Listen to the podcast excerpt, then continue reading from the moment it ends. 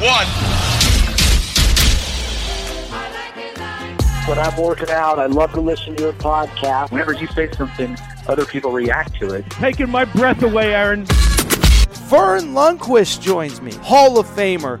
Jim Calhoun, NASCAR icon Dale Earnhardt Jr. Kirk Herbstreit is on the phone. Episode 400 of the podcast in America, the Aaron Torres Sports Podcast. That is right, people. It is Monday, June 14th, 2021, and we have hit episode 400 of the Torres Sports Podcast. I'll be perfectly blunt with you. Episode 300, we had an amazing guest. Herschel Walker joined me, one of my favorite interviews that I've ever done on this show. No big guest today because, frankly, we have a lot to get into. It's been a quiet couple weeks in some ways, but since I last recorded, a ton to talk about. First, we will revisit the 12 team college football playoff. I talked about it on last episode, but what I would also say is we actually got a ton of details on that 12 team college football playoff late Thursday Thursday as it became official that this is the tra- this is the way that we're going. Nothing's 100% yet, but it is clear that the powers that be are interested in a 12-team playoff. And I'll be honest, as I got more details and I thought more about it, I think I like it a little bit more than I was anticipating. So we'll talk about that. We will transition to basketball, two mega topics. If you listened to Thursday's episode, and you should have listened, Jalen Duren. I talked about the top high school player in America. I mentioned a lot of stuff about him, saw him at Pangos All American Camp. And I referenced it passing that the possibility of him reclassifying and playing college basketball next year was on the table. Well, now it is official. This thing could happen, as Adam Zagoria reported it late Friday. I'll tell you what I know, what I think happens, how realistic it is that he plays college basketball, and also the possibility of where he could end up playing college basketball, maybe as early as this year. We will wrap with finally another interesting topic as Adrian Wojnarowski put out that Penny Hardaway, head coach, University of Memphis, you know Penny all the smoke Penny, all the smoke Penny, you know Penny Hardaway, may have interest in NBA jobs. And I'll tell you this I heard something very interesting last week that I think you will want to hear about Penny Hardaway's NBA candidacy. I will tell you this rumor was floating around. I have some good intel on it. If you care about college basketball, if you care about the NBA, you're going to want to stick around for the Penny Hardaway stuff at the end. But let's start with the topic of the day, which is frankly the topic of really the last week or so in college sports, and I think you could argue in the granular sports scene as a whole, the single biggest topic is college football playoff expansion. And I talked about it a little bit on Thursday's show. I'm not going to get into too many details, but what I'll tell you is this if you listen to Thursday's show, you know where I stand. I finally come around to the idea that expansion is necessary for the good of college football across the board. I also said all along that I believe that eight teams is the best. But what also happened was on Thursday, we actually got to hear from the people who are in charge of kind of putting together all these proposals and making these decisions. And when I heard from them, and when I took the weekend to think about it, and when I talked to smart people, I will say this it's not often that over the course of a two, three, four day period, I will switch my opinion on something. But the more that I heard about this college football playoff, the possibility of going to 12 teams, the more that I do think that I'm on board with it again after talking to really smart people who uh, you know whose opinions I trust. And so let's get into it and before we do, couple things. One, I've said it, I still think 8's the right number. It does appear though that 12 is where these people are leaning. It's worth mentioning nothing has been decided yet. As I told you last week, there was essentially a task force that was put together to try and figure out what would potentially be the best model. They came up with 12. Now they are presenting it to the, the conference commissioners, the school presidents, the people that matter. There will be another meeting later this summer. No decision will be made here anytime in the immediate future. And I would also add any college football playoff expansion would not happen for at least two or three seasons. But it does appear as though some kind of expansion is coming. It does appear as though 12 is the best model. And like I said, the more that I thought about it, the more that I do think that I like it more than I originally anticipated when the news first came out late last week. There are five reasons why I actually think 12 might be the right number. I'm going to get into them. Before I do, I just want to reiterate what the structure would look like in a 12 team college football playoff because, again, we got some details over the last couple days. First of all, 12 teams goes without saying. Uh, the first four teams would get a first round bye, okay? So if Alabama goes undefeated through the SEC, they're, what they get as a reward for that, they do not have to play on the opening weekend of the college football playoff. On top of that, the 5 through 12 seeds would play on the opening weekend with 5 through 8 hosting a home game, 9 through 12 going on the road. So, kind of cool that you have that home road element to a college football playoff, which we'll talk about a little bit more. And then from there, those four teams advance. They play the top four seeds, and on we go. So, that is the structure. It's also worth mentioning that as the proposal currently stands, the top six ranked conference champions would be included. It wouldn't necessarily be an automatic bid for the Pac 12, it wouldn't be an automatic bid for the Big 12. So, in some ways, I like that as well because with the top six getting an automatic guarantee, it's worth noting that um, we could have potentially more than one group of five team. Last year, had this proposal been in place, Coastal Carolina and Cincinnati would have been automatic qualifiers for the college football playoff. So that's kind of the main structure. Now let's get into why I like it, why I don't. Again, the main structure 12 teams. Four, first four seeds get a first round bye. Next eight would play with the top 14 or five through eight would be playing at home. So, five reasons why I actually have come around and I like 12 more than I did the first time the number one reason that I like the 12 team playoff more than I thought I did. The more that I think about it, it incentivizes teams to play hard all season long because there are real incentives to playing hard late, right? If you play hard all season long, if you win, if you're Bama, now you get an automatic first round bye in the playoffs, which essentially gives you a bye week, which allows you to get healthy, get rested late in the season. There is a real benefit to that. On top of that, if you are in that five to eight range, there is a benefit. You get a home playoff game in the opening round. If you're in that, uh, you know, whatever you want to call it, the nine to 12 range, you're just fighting to get in and you want to get in and you're so happy to be in that you're playing hard. And so, what I do think that it does is, first of all, it, this structure eliminates something that has become one of the biggest issues in college football, which is, of course, opting out. And opting out has become this incredibly you know, just huge thing that nobody could have anticipated when we initially started this college football playoff.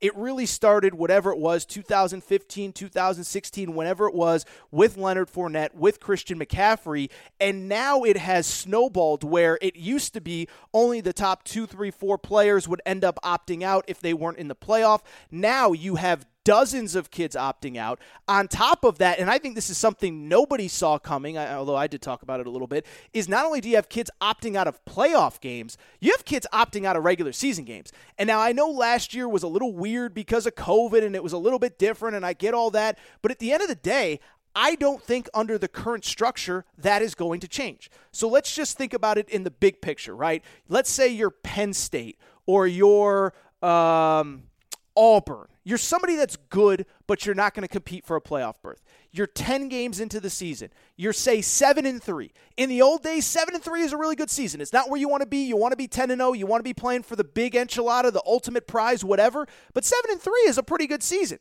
Well, now when you're 7 and 3 with 10 games in 10 games into the season with 2 games left, guess what happens? You kind of look around and you say, "Wait a second now. We can't compete for an SEC West title if I'm at Auburn.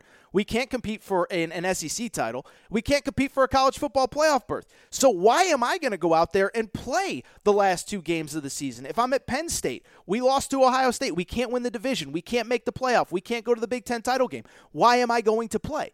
And so, because of the way the structure would work under a 12 team playoff, it incentivizes just about everybody on just about every marquee team to keep playing until late. Now, look, are there going to be great NFL draft prospects on, uh, you know, a four and eight team going into the last week of the season or a four and seven team? And might that kid choose to opt out?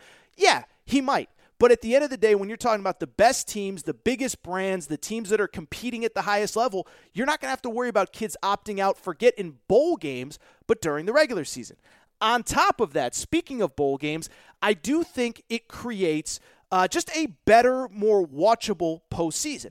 And one thing that I don't think anybody anticipated, and you know, we can all take credit in hindsight, but this is one that I certainly didn't anticipate is that the college football playoff has essentially made all of these other bowl games irrelevant. I don't like it. I don't think it's great. Um, I still remember the day when it used to mean something to go to the Rose Bowl, when it used to mean something to go to the Sugar Bowl. But let's be honest, for these kids that are playing high school football right now, that are coming up to play college football, if you don't make the playoff, the playoff is the end game. If you don't make the playoff, you're not excited to play even in the Rose Bowl, even in the Sugar Bowl, even in the Peach Bowl. And I know there are exceptions when when a team makes the Rose Bowl for the first time in 30 years or whatever, the team is fired up even if they're not in the playoff, but in general, most of these bowl games kids just are not excited to play about play in. And it's unfortunate. I wish they were but that's just the reality. When you came into the season thinking you're going to compete for a college football playoff berth now you got to play in the sugar bowl or the Alamo Bowl or whatever, kids just aren't fired up. And so, what this does is I think it creates more postseason games that people want to watch, certainly more games that people, uh, uh, uh, the players will want to play in. And obviously, it will kind of redo the bowl structure as we know it. Now, I don't know exactly how it's going to work and what bowls would be eligible for what playoff games and how all of that would work, but I do think it would kind of trim down the fat when it comes to bowl season. I think the Dunder Mifflin Bowl in uh, Des Moines, Iowa, or whatever. Like, like I think some of those bowl games will go away. And let's be honest, I know people watch them because they actually get better ratings than you would think. But if the players don't want to play, if they're on in the middle of the day, if they don't mean as much as they used to, I don't think it's the worst thing that we now have more postseason games. I was going to say out of conference games, more postseason games that kids are excited about playing in, fans are excited about potentially attending and watching. And hey, maybe we can still keep 10, 12 bowls outside of that, and then the teams that aren't in the playoff can still go. And hey, if a kid opts out because his team went 9 and 3 or whatever, then so be it. The third reason that I am in favor, or I have at least come around to the idea that 12 teams might be right, in addition to opting out, in addition to making the postseason better. What I do think it will also do, and what I know for a fact it will do, is create better early season college football games. And why why is that? It is because now all of a sudden you know that in the current structure, if you lose one game, you're in trouble. If you lose two games, you're totally screwed. And so if you're LSU or Alabama, you might schedule one tough out of conference game, but you also know you got to go through that gauntlet of the SEC, and so you're going to schedule a lot of Louisiana Monroe and and uh, and and and uh, you know the Citadel and all those kind of schools. And what ends up happening is there are fewer marquee out of conference games because in the current structure, you know, hey, you want to challenge yourself in the out of conference, that's fine. But you lose that game, you're behind the eight ball from the beginning. So now, what I believe that the expanded playoff does is it incentivizes these schools to schedule marquee games early in the season without the fear of losing. Just as an example, I looked it up just for fun because this is what I do on a Sunday in June. I was looking at Alabama's future schedules going forward. In 2025, they will play both at Florida State and Wisconsin at home in the regular season. I will tell you this I know Nick Saban's a legend. I don't know if he'll still be there in 2025, but I also don't believe that Alabama would schedule two mega out of conference games in 2025 if they did not believe that the playoff would be expanded, if they did not believe that one loss would put them in trouble and two losses would bury them and give them no chance to compete for a national championship. By the way, 2026, they get Florida State at home and they travel to West Virginia. The point I'm trying to make early season games in some ways will matter less because one loss won't doom you, so we will get better marquee games earlier in the season. Fourth reason that I love, or I at least am coming around to the idea of the college football playoff expansion, is because of what I talked about last time. I do think it will flatten the curve, and I hate to use that term. I know it's political. I don't intend it to be political. I apologize if it is. Uh, it, it'll flatten the recruiting landscape. Again, I've talked about it at length. I'm not going to get too far into it. But at the end of the day, all of the best high school players in America feel like, wait a second now, if I don't go to Ohio State, if I don't go to Clemson, if I don't go to Alabama, I can't compete at the highest level. Now, look, maybe in a 12 team playoff at the end of the day, it's still going to be Alabama and Clemson competing at the top of the sport. Listen, as long as Clemson, uh, you know, as long as Dabo's at Clemson, as long as Nick Saban's at Alabama, those teams are always going to be good. So it might still be Alabama winning the title, but at least a kid from the West Coast can go to USC, can go to Oregon, and know that they have a shot to make this thing. They can go to, if you're from Texas, you can go to Texas. If you're from Texas, you can go to Texas A&M. You don't have to go to Bama. If you're from, uh, you know, the Midwest, you don't only have to go to Ohio State because now, wait a second, maybe Penn State can get in, maybe Michigan can get in.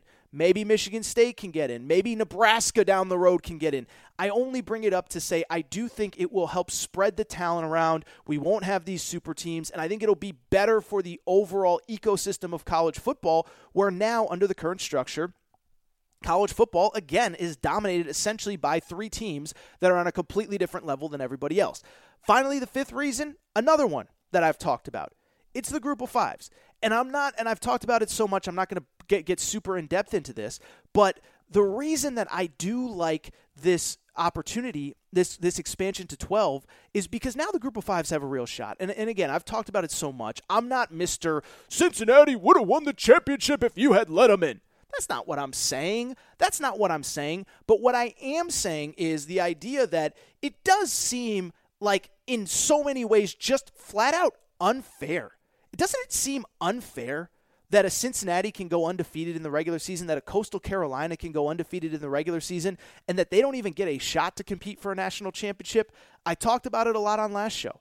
At some point, it's like if you're not even going to give these teams that opportunity, then heck, why even play the games? Why even rank them? Why even put out a stupid ranking every week where you have Cincinnati at number 12, knowing that no matter what they do, you're not going to move them up because you don't want to give up one of those four spots to a school like Cincinnati? So, those are the five reasons that I do like the idea of expanding to 12, even if I think eight is better.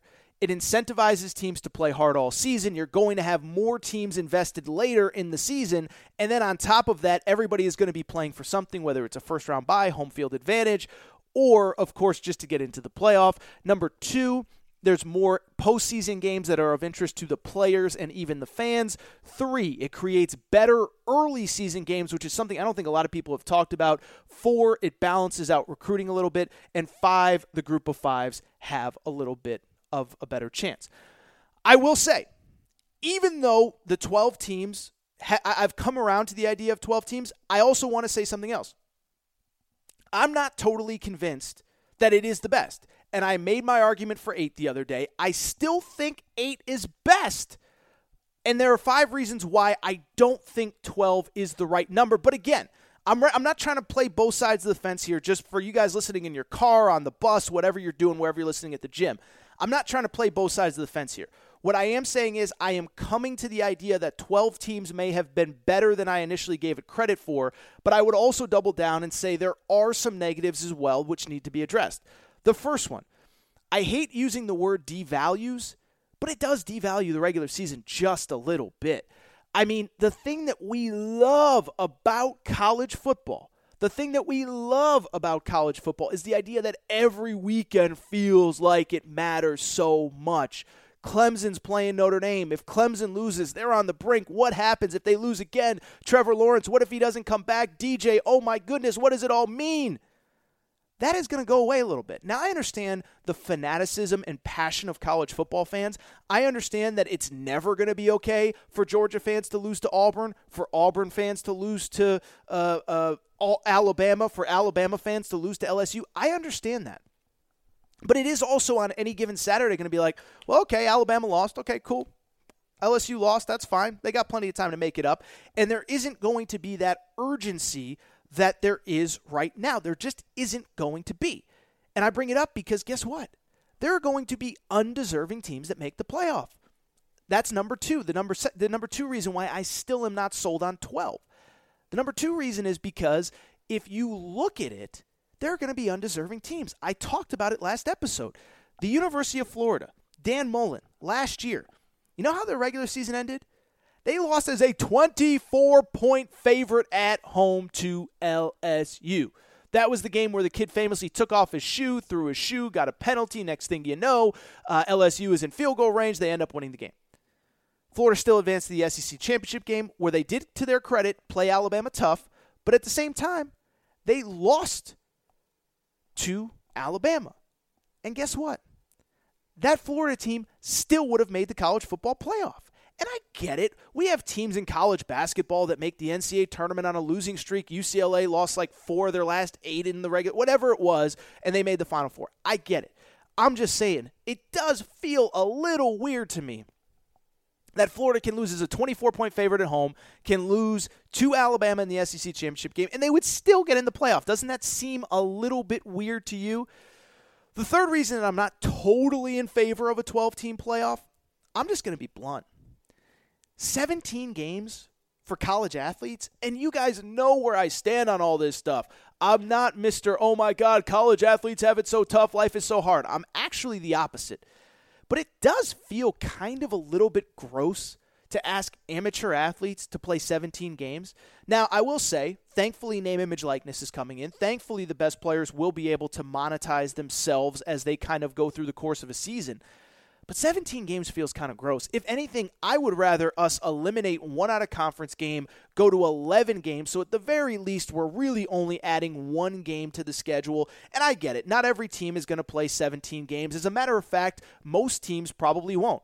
Realistically, one of those top four teams is probably going to win the national championship. They will have a first round bye. They will not have to play. And also, there's going to be weird years where a team makes the playoff without playing in their conference championship game, whatever. So the idea that uh, we're going to all play 17 games, it's just not true. But it does feel a little bit gross, doesn't it? I mean, we're, we're you know NFL players are playing 17 games now, and that has been a huge topic of debate and now college kids are going to uh, you know i don't know what it all means what happens with name image likeness does the cost of attendance stipend go up a little bit? But I'm just saying the combination of 17 games, and I should add the tens, or excuse me, hundreds of millions, if not billions of dollars that are going to come into the sport. Uh, you know, we're going to have to do more for the players at that point. I mean, I really truly believe that because I'm not Mr. like college athletes have it so tough, but you're asking a college football player to play 17 games. That feels like a lot. That's one of the reasons I'm not huge on 12. And if anything, if we're going to go to a 12 team playoff, take out a regular season game. The fourth team, the fourth reason, I, you know, 12 feels like a little bit too much. It's going to be too many neutral site games. So the way the current structure would be set up is that teams 5 through 8 would host teams 9 through 12 in the first round of the playoff. On the flip side, though, on the flip side, though, once we get to that quarterfinal round after the first round, it would all be neutral sites. I don't like that. I think it's too much traveling. If you break it down and think about it at simplest level, you would, in theory, have a team playing in a, in a um, in a conference championship game one weekend, and then potentially down the road three straight neutral site bowl games out of or uh, uh, playoff games, whatever. That feels like a little bit too much to me. I would like that opening round you know the 5 through 12 matchups to be on a, on on a, on a college campus. I'll also be honest, I would like that quarterfinal round to be on a college campus. One it can be done. Two, you got to give some benefit to these teams that, that are the top four. They want to play some home games too, and I guarantee you there's going to be some athletic directors that are pissed off saying, wait a second now, as our as a reward for winning all of our games in the regular season, we now lose a home game. People are going to be pissed. That's a lot of money. On top of that, I would also just say home playoff games are going to make for some of the wildest atmospheres that we have ever seen.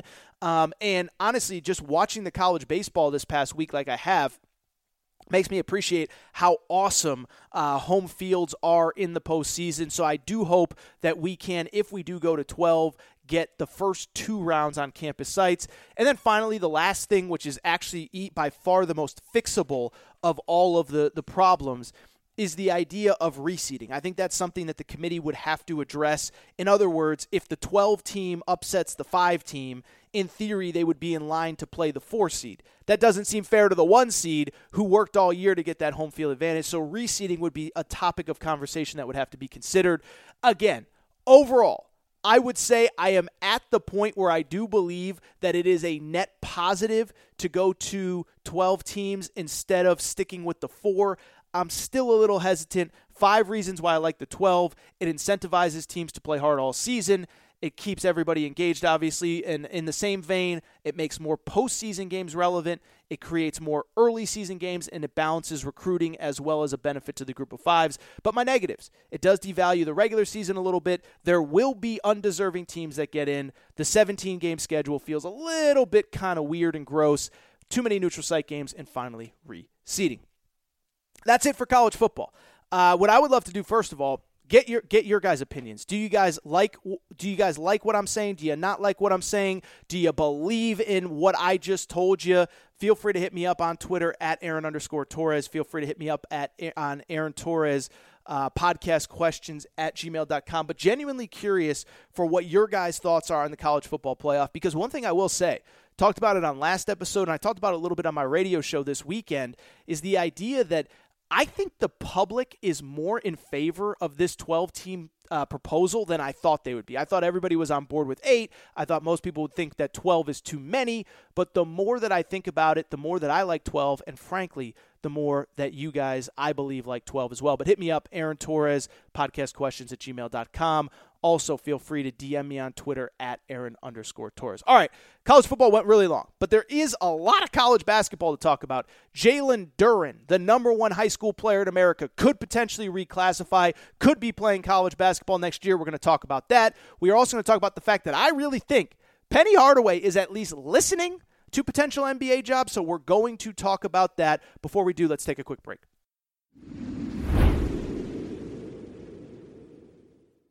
All right, big news with the number one high school basketball player in America, Jalen Duren. We will get to that news momentarily. But before we do, it's one week away from Father's Day. You're still trying to figure out what is the perfect gift for your husband, your boyfriend, yourself. Got to spoil yourself too, fellas. Well, time to welcome back our favorite sponsor, Manscaped. As I told you last time, it has been a huge month in men's below the waist grooming as Manscaped's engineers have successfully created the Lawnmower 4.0 trimmer, which is now available for purchase in the US and Canada.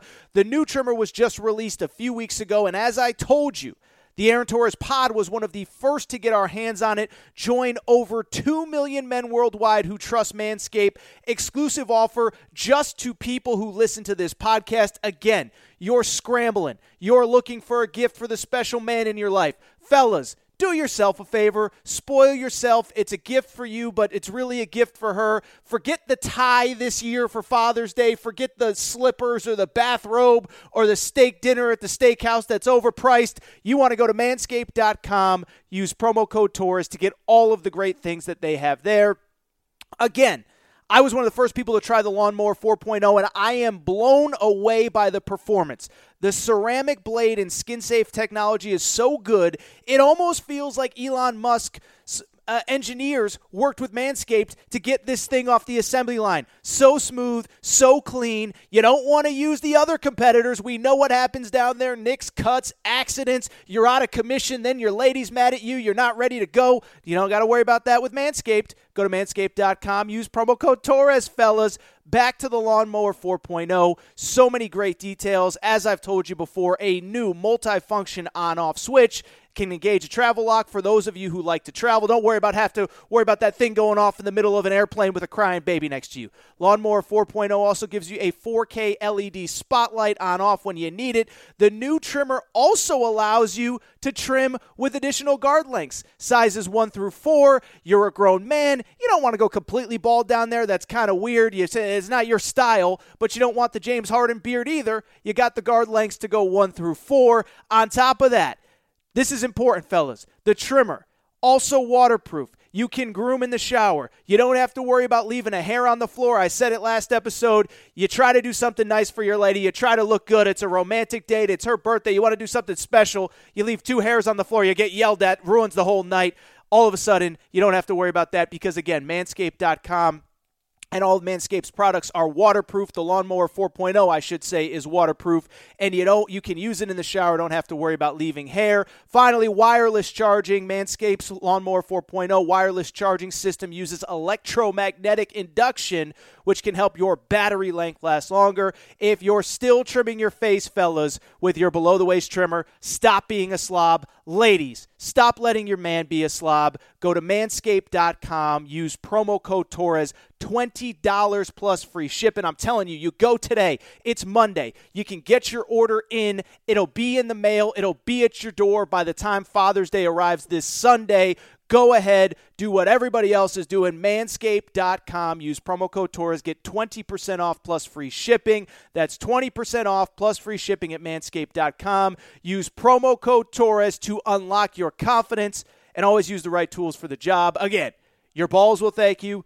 Torres will thank you. Manscaped.com. Promo code Torres. 20% off. It's Father's Day. Ladies, get your man a gift. Fellas, get yourself a gift. Uh, put it on your lady's credit card, too. No big deal. All right, enough nonsense. Let's get to Jalen Duren and, of course, the Penny Hardaway news of the week.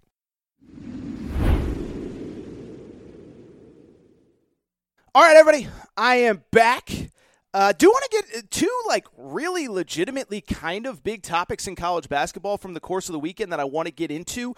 One of which, actually, the first one we'll start with right now, actually was something that I talked about a little bit on Thursday's episode. And if you listen to Thursday's episode, great show. Phil Elson talked college baseball. We talked a little bit about this 12 team playoff on Thursday as well as earlier in today's show. But then on top of that, in addition to that, we also talked about the Pangos All American Camp, which is one of the best high school camps in America. Most of the best players in the country in high school basketball come. And one of the topics was Jalen Duren. Jalen Duren is widely believed to be, at worst, the second best player in the high school class of 2022, which means he recently completed his junior year, getting set to be a senior, and he might be number one. And the topic that I brought up was a lot of different things because as of, I don't know, three, four, five weeks ago, just about everybody assumed that when it, be, when it came time for him to graduate high school, he would end up taking a pro path and never play a second of college basketball. Well, at Pangos All American Camp, I talked to a lot of people, and two things kind of came up. One, there is like a legitimate possibility that this kid does play college basketball. He talked to Kentucky Sports Radio's Jack Pilgrim, uh, and Jack got some great quotes from him on the possibility of playing college basketball. It's not all about money. I want to do what's best for my future for the next 20, 30 years, not for the next year. But then, two, the, the thing that I talked about was the possibility of reclassification, of doing a year's worth work of high school, skipping your senior year, going to play college basketball next year. Because when you look at this kid, there is no reason for him to play high school basketball. But if you listen to Thursday and no to play in another year of high school basketball, he's dominant, he's physically imposing, he doesn't need another year of high school basketball. So I bring it up because this was kind of a topic that I had in passing on last week's show, on Thursday's show. And uh, yeah, it's a pretty big topic right now. Maybe the single biggest topic in college basketball because literally, like 24 hours after I posted that post where I said, hey, this is something that should at least be considered and was talked about at Pangos All America Camp, guess what happened?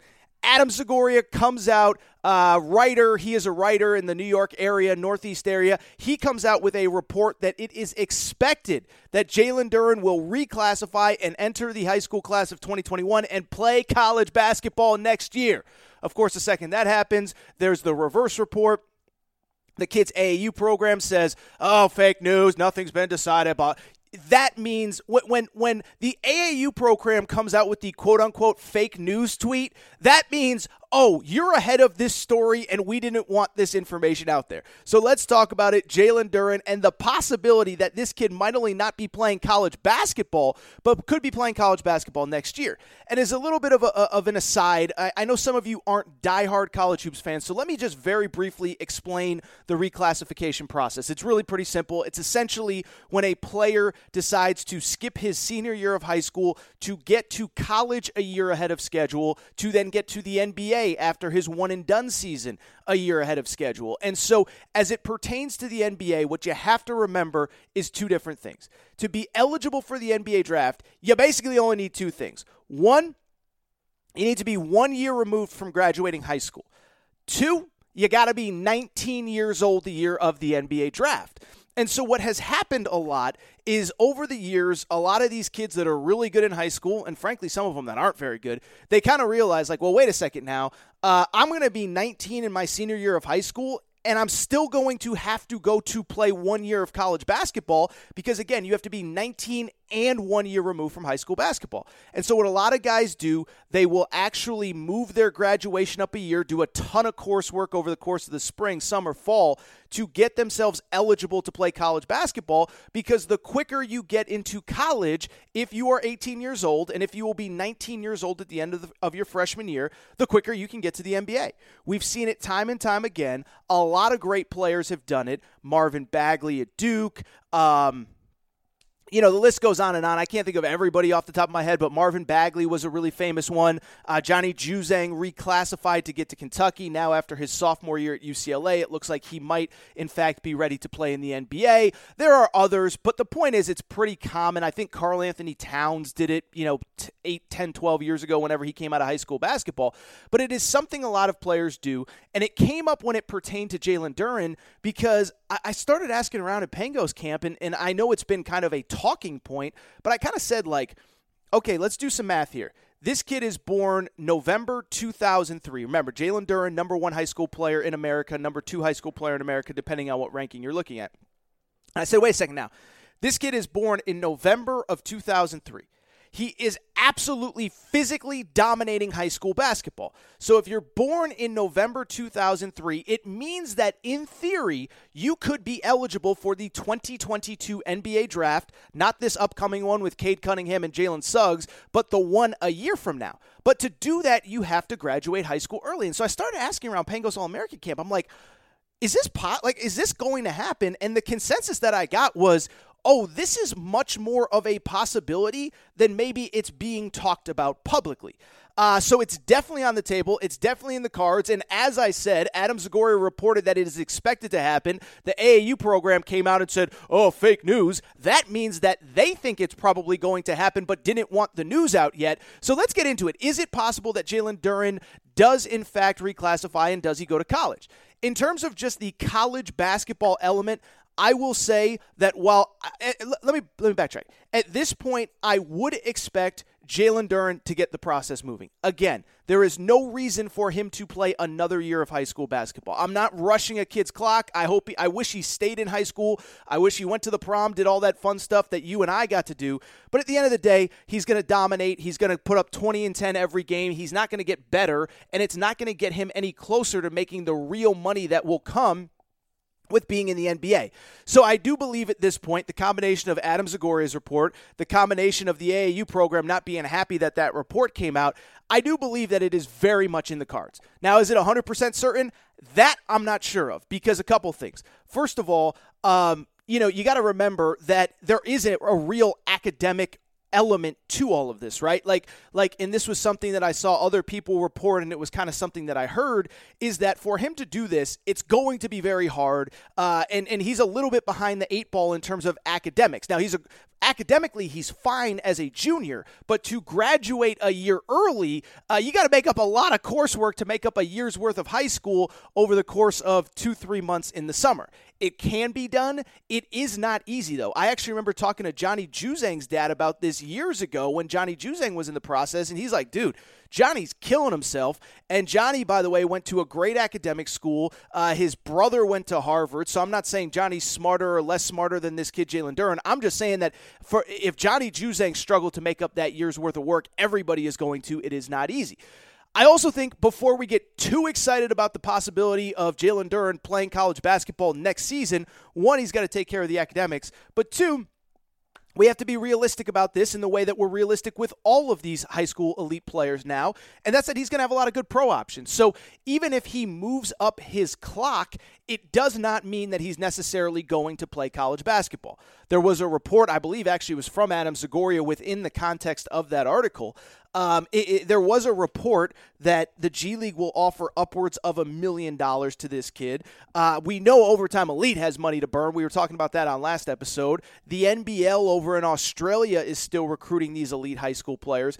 And so I bring it all up to say very simply that I, I, I, do think even if this kid does reclassify, even if he quote unquote graduates in the high school class of 2021 to be eligible for the 2022 NBA draft, like I, I, still think the idea of him playing college basketball uh, isn't a foregone 100% conclusion. He's going to have great offers. I do think it's kind of important for the G League. If if the G League can't get this kid, it's kind of a bad sign about their tactics, how they're recruiting, whether it's working. If you can offer that kid that much money, uh, and he does not come.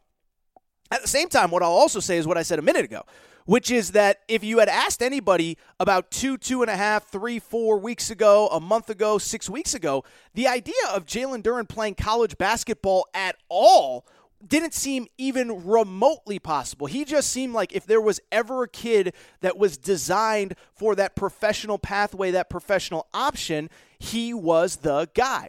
You know, no doubt NBA talent, early in his career. He continued to develop.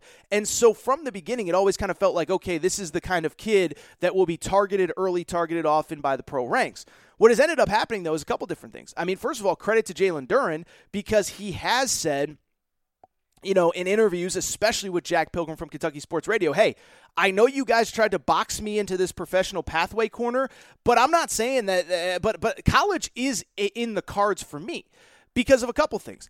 I don't really care about the money. At, and, and, and I'm paraphrasing here, but what he told Jack Pilgrim was listen, for me, the next year, whatever my next decision is, wherever I go in that year between high school and the NBA, it's not about making the most money possible in that one year.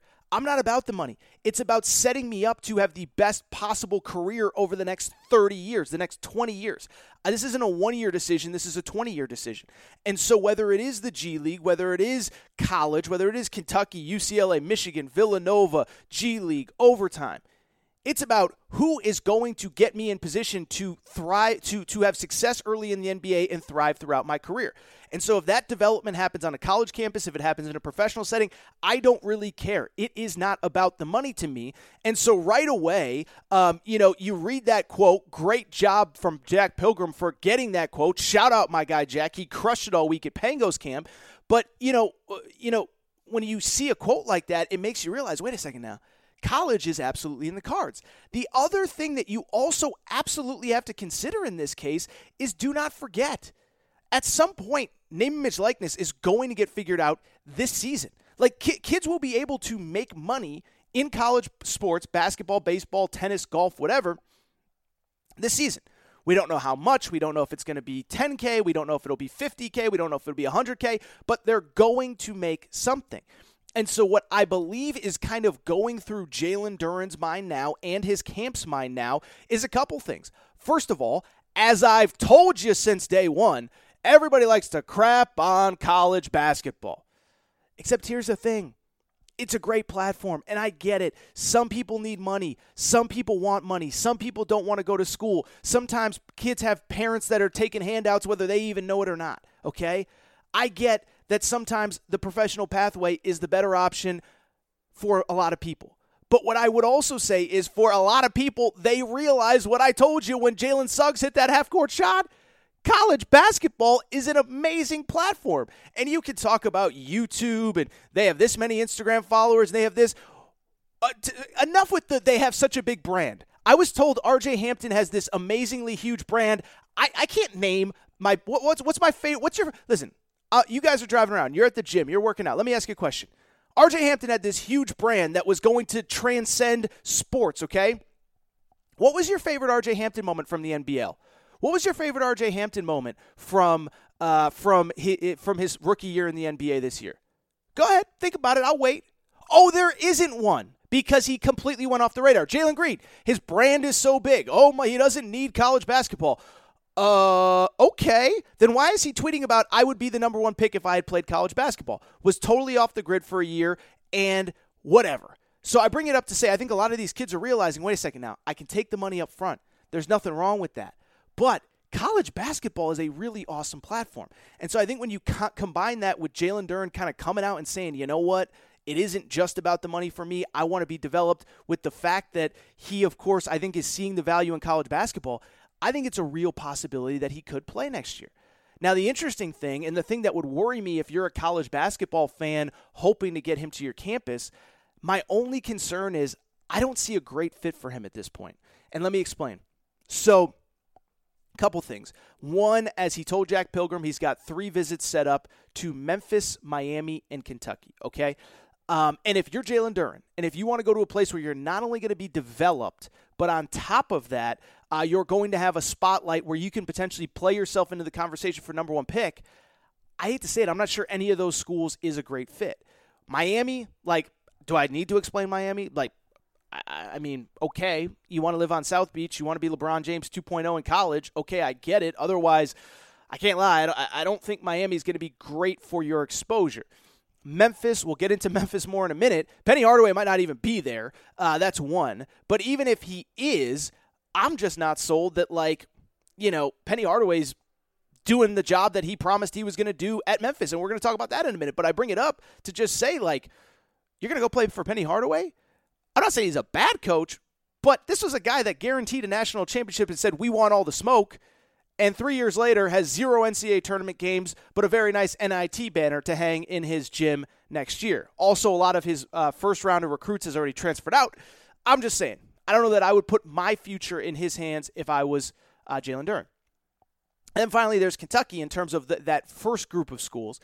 Um, and what I would say about Kentucky is is pretty simple is that listen, Kentucky's probably the biggest stage in college basketball, right up there with Duke. You're going to play all these marquee games. You're going to be on national TV. My only concern with Kentucky is is that their front court's pretty loaded.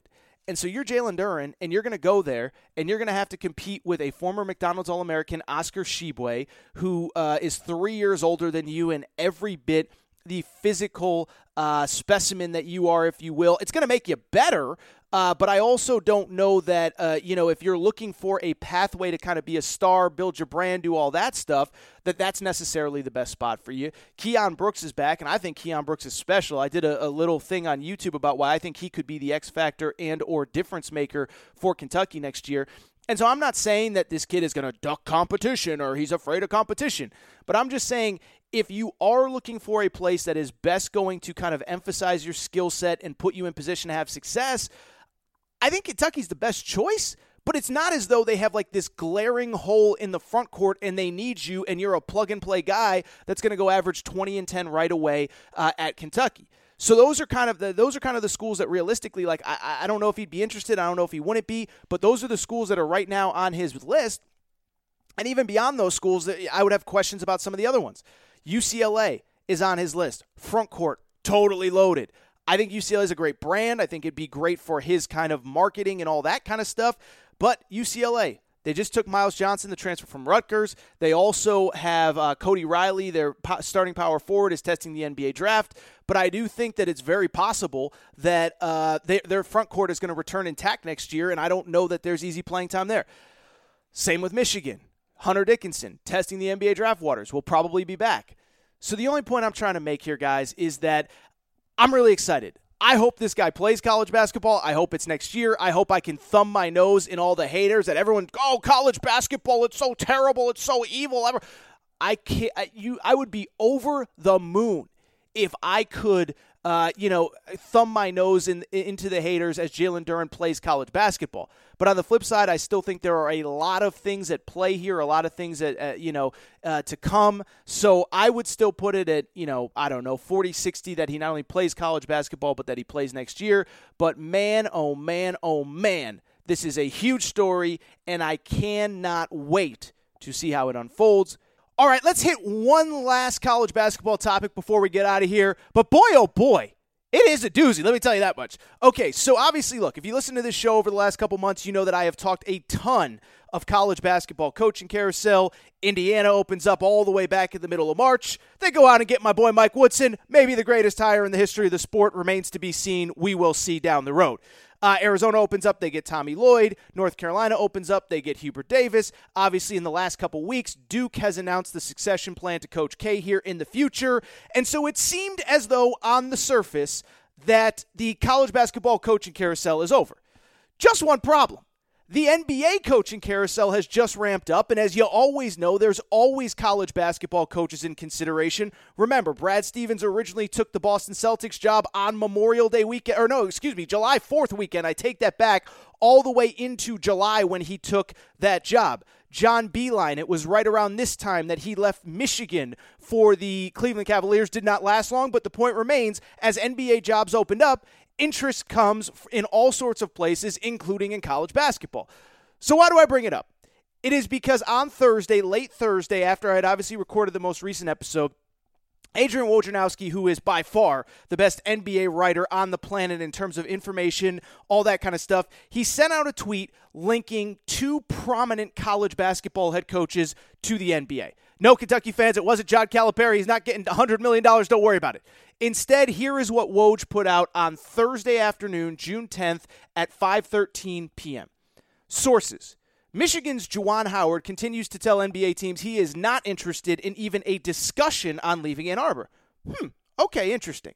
On the other hand, and this is still Woj's tweet, teams are also calling to gather intel on Memphis coach Penny Hardaway's work. He's going to get offers to interview for openings in this NBA job cycle. Well, hello. Okay. How about that for a headline? Juwan Howard, I've talked about it before. I am not surprised. This guy clearly loves being in college basketball. He cried at his introductory press conference. He cried after Michigan won the Big Ten regular season title last year. He, it's clear he loves to recruit. It's clear he loves to build, fa- uh, you know, a, a family on the Ann Arbor, Michigan campus. It is clear that Juwan Howard loves college basketball. But Penny Hardaway, I will tell you this: Woj's tweet that teams are calling to gather information on Penny Hardaway and that he is going to get offers to interview for openings in the NBA job cycle this year. I will tell you this that falls directly in line with what I was told about a week ago, right before I left for Pangos All American Camp. I'm not saying Penny Hardaway's leaving for the NBA. I'm not saying he's anybody's first choice. But when you look at the job openings, specifically the Orlando Magic, where he is one of the five most prominent players in the history of the organization, I am just telling you, behind the scenes in basketball, college, NBA, whatever you want to say, Penny Hardaway to the Orlando Magic does have a little bit of buzz.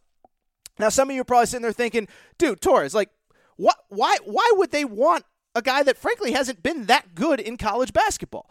Well, what I would say is a few things. One, obviously, it's kind of the same. It's the reverse college basketball thing, um, where you know you look at the situation with the Orlando Magic, and one, you would be able to bring home one of your most prominent players to be the head coach of your organization. No different, frankly, than what Georgetown did with Patrick Ewing, than what Michigan did with Juwan Howard, than what, frankly, Indiana did with Mike Woodson. Sometimes it works out. Juwan Howard's been really good. Sometimes it doesn't. Chris Mullin at St. John's was really bad. But this is kind of the NBA version of that big name, famous icon in franchise history, Penny Hardaway. On that level, it makes sense. But what I would also say is if you dig deeper, and if you think about it, it actually does make sense kind of on a lot of different levels.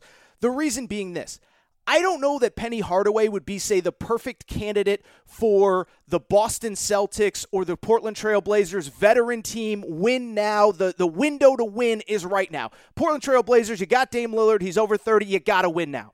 But for a team like the Orlando Magic that is clearly going through uh, a major rebuild. They traded Aaron Gordon. I'm not going to break down NBA rosters, but they are going through a rebuild. They tried to build it up, didn't work, traded away all their assets. They're going young. They're going to have a top five pick almost certainly this year.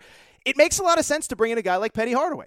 He is a guy that, as we know, grassroots history, high school history, college history now. He is uh, very plugged into young people, and I think the Orlando Magic kind of look at it like young coach, played in the NBA. He's going to be able to connect with these kids in a way that hiring, I don't know, Doc Rivers, and I know Doc Rivers isn't available, but that's just a hypothetical, wouldn't right? Doc Rivers is 60. He played a million years ago. Nobody know. Penny Hardaway's in his late 40s, early 50s, whatever it is, played in the NBA, has coached in college, knows what it takes to, in theory, get the most out of young players. And so that is why he is so appealing to NBA teams. Young coach, go with a young team. Again, I don't think he's the perfect candidate for, say, the Portland Trailblazers, but I actually do think it kind of makes sense for the Orlando Magic.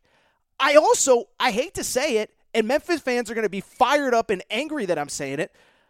I think it kind of makes sense for Penny Hardaway as well.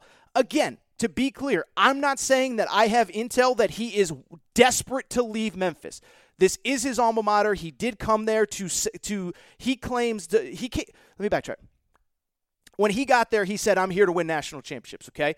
Um, I am here to rebuild this program. I love this place. This was my home. Uh, and so there are reasons for him to stay. He obviously loves the University of Memphis.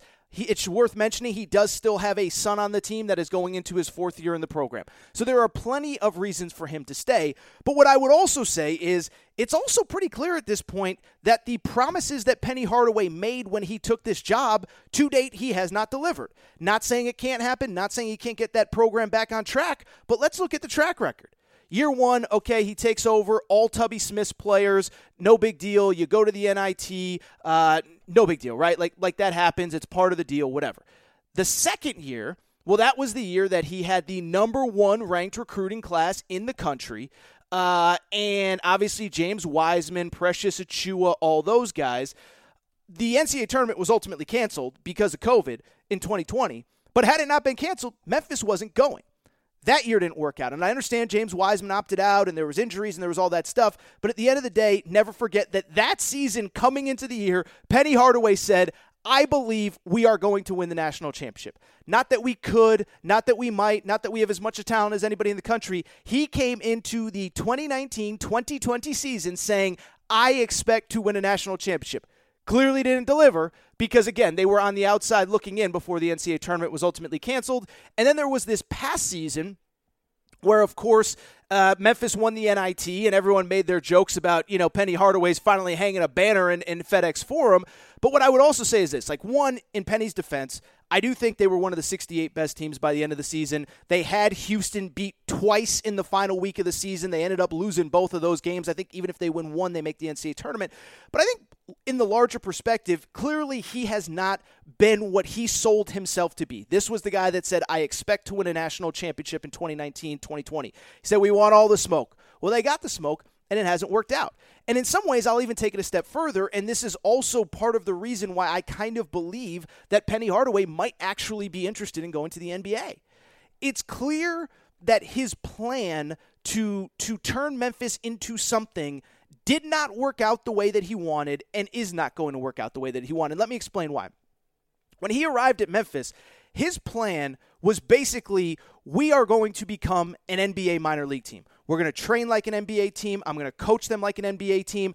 I am going to bring in the best high school players in America, and I am going to be better at anyone than preparing them for the next level. And in his defense, I think it's a great recruiting pitch. He was an NBA All Star, frankly, was on pace to become an NBA icon before he got hurt. He had Mike Miller on his staff, who was a well respected assistant coach, and that was the pitch that he had as, the, as a college basketball coach. Just one problem he was probably about three or four years too late. And what do I mean by that? If you remember, Penny Hardaway, about his second or third week as head coach, and people might forget this now, this is who he had on campus in one weekend RJ Hampton, Jalen Green, and James Wiseman. And there was talk of like, oh my God, how did Penny pull this off? All three guys on campus at one time, they're going to get everybody they want. And unfortunately for Penny, like I said, I think he had the right approach. I think he was just three or four years too late because right as he was kind of ramping up and saying, we're going to be this NBA minor league team, what happens? All of these professional pathways come about. And RJ Hampton, you think you got him signed, sealed, and delivered. Late in the process, Kansas came in. But at the end of the day, what happened? We just talked about it a minute ago. Australia came in, they offered him a ton of money, and the Hampton family said, you know what? Let's go overseas. Let's get paid right away. We don't need college basketball. Jalen Green, also no secret. He was going to go to Memphis. He told Chris Haynes from Yahoo that his plan was to commit to Memphis until the G League Ignite program was basically created for Jalen Green. Then he doesn't go. And oh, by the way, you know who was one of the most outspoken people about the G League pathway when it happened? It was Penny Hardaway. If you remember, here is what he said. This is a quote that I am seeing from the Memphis Commercial Appeal on May 1st, 2020, about two weeks after Jalen Green chose the G League pathway over Memphis. This is what Penny said. For me, I don't think the G League was built, and I could be wrong, to go and recruit kids that want to go to college out of. Uh, to, to go and recruit kids that want to go to college out of going to college. I thought they were going to be the organization that was going to be, if you want to go overseas or absolutely did not want to play college 100%, that this would be the best situation for you before you go to the NBA. But taking guys out of their commitments or they've already signed and continue to talk to parents, it's almost like tampering to me. I really don't agree with that. And so, again, if you're Penny Hardaway, Think about your vision of what Memphis was going to be five, six years ago when you were angling for that job. I got all the best players in Memphis under my umbrella. I can bring them. But also, I have name cachet. I'm a former NBA All Star. I can get the best players in America to come to Memphis to play for me and my coaching staff. And frankly, through no fault of his own, not only did that plan not work, it's just not going to work as more and more elite players choose alternative pathways to college basketball. Now, Penny Hardaway, like everybody else, is adjusting. He hit the transfer portal. I think they brought in at least three transfers this year, uh, maybe even more. Earl Timberlake from Miami, uh, Chandler Lawson from Oregon State, and one or two other guys. So Penny Hardaway is adjusting, but at the same time, it's clear that college isn't going as planned. Now, again, I don't know what that all means in the big picture. I don't know exactly how frustrated it is. I'll be perfectly blunt. I have never interviewed Penny Hardaway in a one on one setting. I would never claim to know him or know what his thought process is. But I do think when you look at this, a couple factors Orlando Magic, easy sell. I'm an icon, young team. Let me mold, let me grow with these guys together. Two, this college basketball thing just has not worked how I expected it to. And maybe it's time for me to reconsider. Maybe Memphis isn't going to be what it is. On the flip side, it is worth mentioning if we have any Memphis fans listening, I get your perspective too. I understand what you're thinking, which is pretty simply wait a second now. He's an icon. He came here to win national championships. He wants to be here, and his son is on this roster. All I'm saying is this is an interesting story. I don't claim to know exactly what Penny Hardaway's thinking or where he's leaning or what he wants. But all I'm saying is this is a story to monitor going forward. All right. I think that's it for this episode of the Aaron Torres Sports Podcast. What a show. I got to say, uh, it was really fun. A lot of good stuff to talk about today. A lot of good stuff happened over the last couple days with this college football playoff expansion talk with – obviously Jalen Duren, and now with the Penny Hardaway stuff. And I'm telling you, man, this Penny Hardaway stuff is going to continue to be a story. And I should mention, I didn't even mention this with the Penny Hardaway stuff. Uh, it's very easy to let the world know that you're not interested in going to the NBA, and that's just by putting out a statement that says I'm not interested in going into the NBA. So it's worth thinking about, it's worth talking about, uh, and it's worth considering. But I'm going to get out of here. Before I do, I want to remind you please make sure that you're subscribed to the Aaron Torres Sports Podcast, iTunes the Podcast Addict app. If you have an Android, Podcast Addict app is the way to go. Podbean, Spotify, TuneIn Radio, wherever you listen to podcasts. Make sure that you're subscribed to the Aaron Torres Sports Podcast. Make sure to rate and review the show. Go ahead, give us a quick five stars. Let us know what you like, what you don't like, all that good stuff. Make sure you're following on social media at Aaron underscore Torres on Twitter, at Aaron Torres Pod on Instagram, Aaron Torres Podcast Questions at gmail.com, Aaron Torres podcast questions at gmail.com. That is all for today's show. Shout out to Torrent Craig. Shout out to Rachel, who hates my voice. Shout out to Penny Hardaway, future head coach of the Orlando Magic. I'm just kidding, people. I'll see you guys later this week.